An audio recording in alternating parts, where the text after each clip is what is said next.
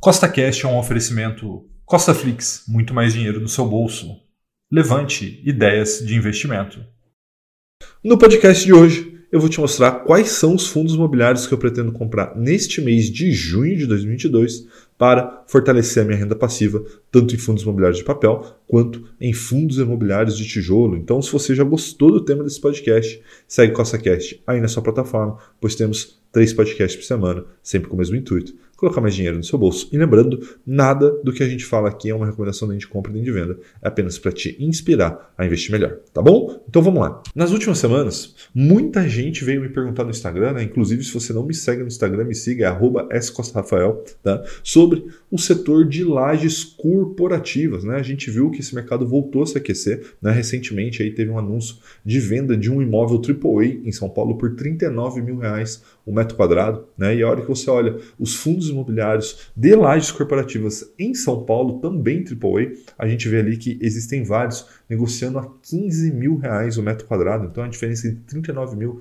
e 15 mil é muito grande, né? Então isso é um descasamento entre o mundo real e o mercado financeiro. Então, para aproveitar essa oportunidade, eu resolvi colocar na minha lista de compra desse mês de junho de 2022 o fundo imobiliário BRCR11, né? Que é um fundo imobiliário de várias lajes corporativas, entre eles vários imóveis AAA. Então, vamos dar uma olhada nos fundamentos do BRCR11.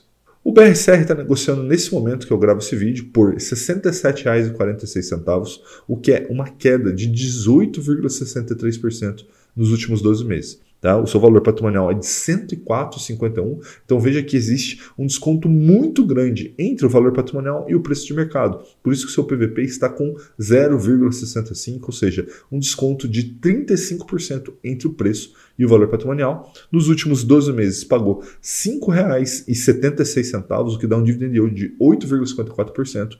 Nesse momento, está com uma vacância física de 25,1%, o que pode vir a ser uma oportunidade né, quando essa vacância diminuir.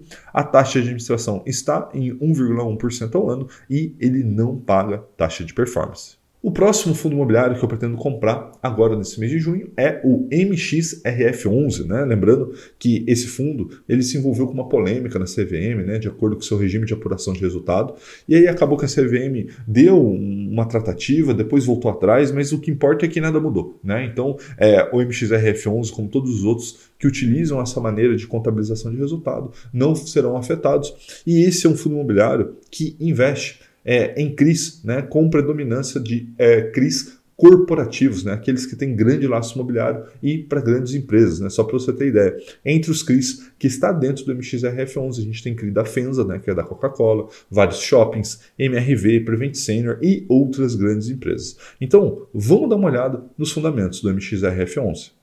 Nesse momento, ele negocia por um preço de R$ 9,75, tá? o que dá uma queda nos últimos 12 meses de 7,23%, sendo que o seu valor patrimonial é de R$ 10,100. Então, isso é uma coisa que é relativamente rara de acontecer, né? fundos imobiliários de papel negociando abaixo do seu valor patrimonial. Então, aqui a gente tem um PVP de 0,97, então isso se torna uma oportunidade, mesmo porque nos últimos 12 meses esse fundo imobiliário pagou R$ 1,02, que dá um dividend yield de 10,46%.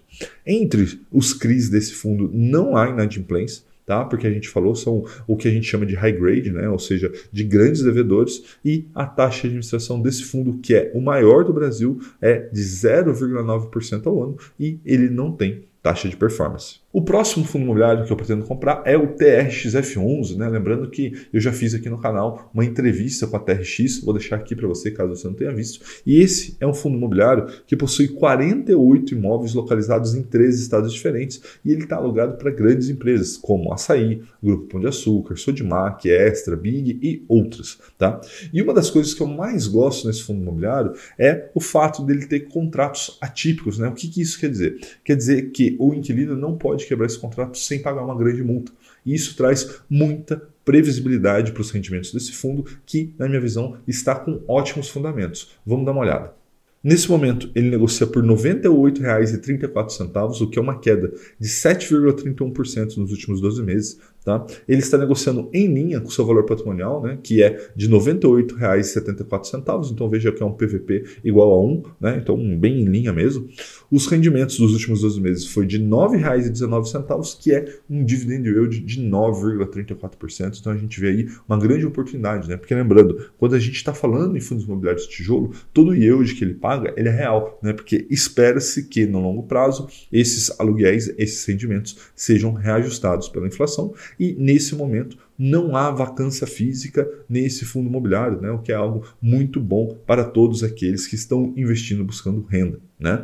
A taxa de administração é de 1% ao ano e existe uma taxa de performance de 20% do QCD e PCA, mais 6%. E o próximo fundo imobiliário que eu pretendo comprar é um fundo imobiliário que teve muita volatilidade nos últimos tempos, que foi o HCTR11, né, o hectare, que é um fundo imobiliário que investe em crédito pulverizado. Né? Veja que isso é óbvio, traz um maior risco, mas ele sempre entregou grandes resultados, a gente vai falar sobre isso. No entanto, no mês passado houve um sell-off generalizado no mercado, né? várias researches dando venda nesse fundo imobiliário, e aí acabou que muita gente vendeu, e aí, lembrando, né, esse fundo que está negociando mais ou menos a 109 reais, a gente já vai ver o valor exato, chegou a negociar 95 reais no mês passado. Né? Então, imagina aquela pessoa que vendeu 95 reais, né, o tamanho do prejuízo que ela está amargando. Né? Então, é sempre importante a gente ver quem que está falando, né, o que, que ele está dizendo para a gente, porque se isso faz sentido ou não. Né? Eu até lancei vários vídeos na época dizendo que, na minha visão, não fazia sentido algum esse sell-off nectário, mas enfim, agora ele continua negociando numa ótima oportunidade. Vamos dar uma olhada nos fundamentos. Nesse momento, a HCTR negocia por R$ 109,73, tá? que é uma queda expressiva nos últimos 12 meses de 19,32%. Só que aqui vem o tamanho da oportunidade que nós temos. Né? O valor patrimonial do HCTR é de R$ 119,76 e o PVP nesse momento é de 0,92. Ou seja, mesmo depois dessa subida recente desse fundo, a gente tem aqui ele negociando 8% abaixo do seu valor patrimonial, né? o que, na minha visão, é uma grande oportunidade, porque nos últimos 12 meses, esse fundo pagou R$ 19,15 de rendimento, o que é um dividend yield de 17,47%, muito significativo.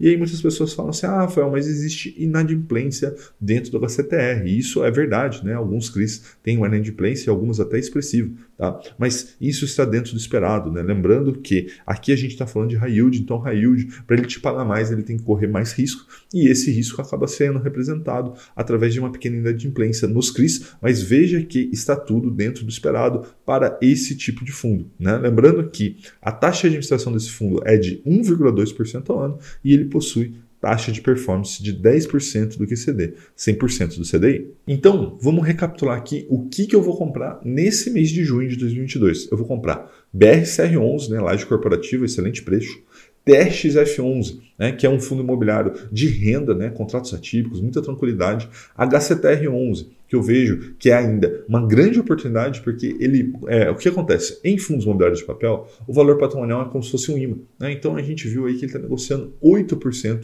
abaixo do valor patrimonial. Vocês vão ver que em breve ele vai chegar a 119, 120 reais de novo. Então a gente tem que aproveitar essa oportunidade agora. Eu vou aproveitar, estou comprando, tá? E o outro será o MXRF11, né? Acredito que ele, como um fundo imobiliário high grade, que é importante de você ter, né? Eu vejo carteira dos meus alunos que muita gente só compra high yield né, para aumentar o rendimento, só que ele acaba carregando muito risco. Né? Então você tem que ter high yield, você tem que ter o high grade, você tem que ter tijolo. Né? Então você precisa construir uma carteira de investimento e não ficar brincando de trocar de posição toda hora.